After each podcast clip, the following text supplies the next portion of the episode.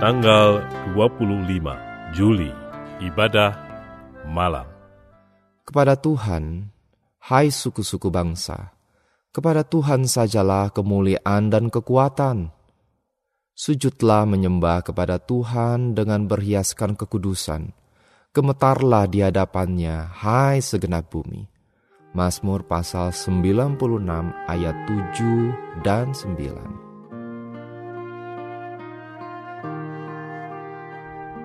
Mari meneduhkan, menenangkan, dan memusatkan hati kepada Tuhan.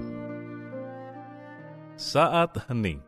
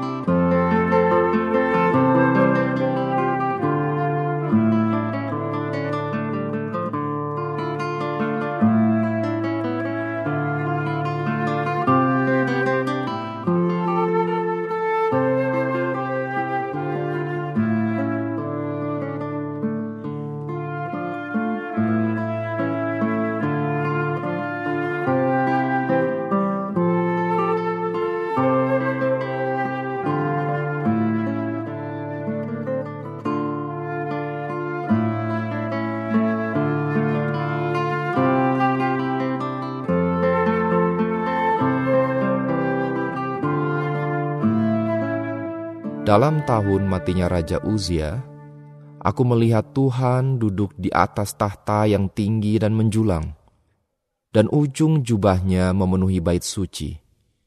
Lalu aku mendengar suara Tuhan berkata, Siapakah yang akan kuutus?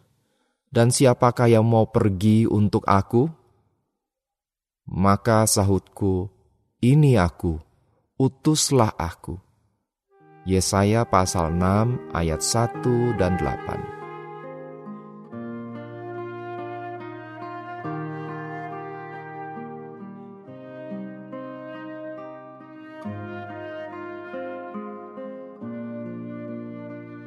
Tuhan tidak memerlukan kita. Kalau Ia memanggil kita untuk melayani Dia, hal itu adalah karena anugerahnya.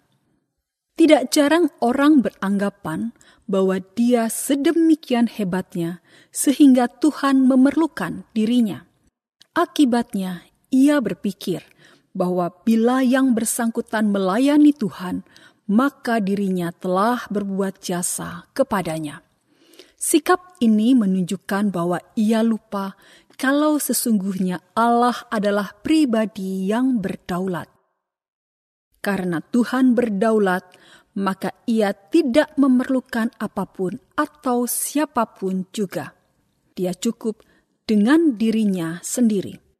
Oleh sebab itu, bila Tuhan memanggil kita untuk melayani Dia, hal itu bukan karena Dia memerlukan kita, namun karena anugerahnya besar bagi diri kita. Kebenaran tentang anugerah Tuhan inilah yang dicatat di dalam Yesaya pasal 6. Di situ Yesaya melihat Allah menyatakan dirinya sebagai sang raja alam semesta yang duduk di tahta yang tinggi menjulang. Artinya, dia adalah pribadi yang berdaulat dan maha kuasa. Kemudian Yesaya mendengar panggilan Tuhan untuk melayani dia sebagai utusannya. Panggilan untuk melayani Tuhan ini merupakan suatu anugerah. Sebab bila Tuhan adalah pribadi yang berdaulat, maka ia tidak memerlukan siapa pun juga, termasuk ia tidak memerlukan Yesaya untuk menjadi utusannya. Singkat kata, apabila Tuhan melibatkan Yesaya serta diri kita di dalam rencananya, maka hal itu adalah semata-mata karena anugerahnya.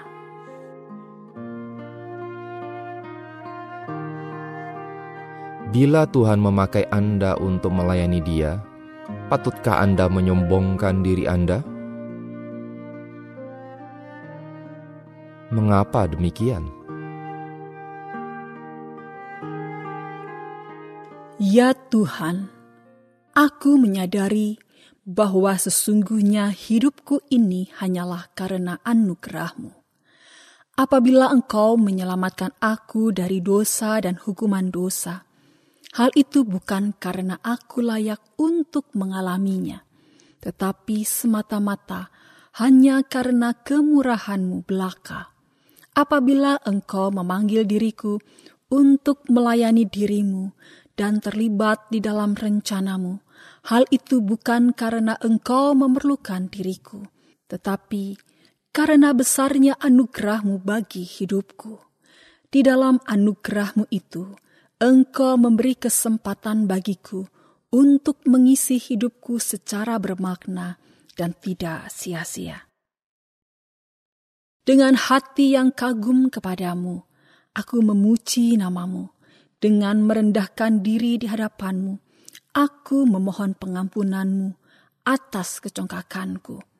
Tolonglah aku ya Tuhan, agar aku tidak melupakan anugerahmu sehingga aku menepuk dada dan membanggakan kehebatanku. Tuhan, ajarlah diriku untuk senantiasa hidup dengan berharap kepadamu.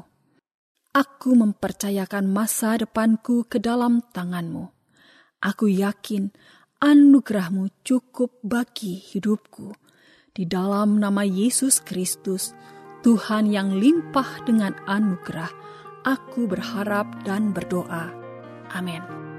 Berdoalah untuk orang-orang yang sedang memerlukan dukungan doa Anda.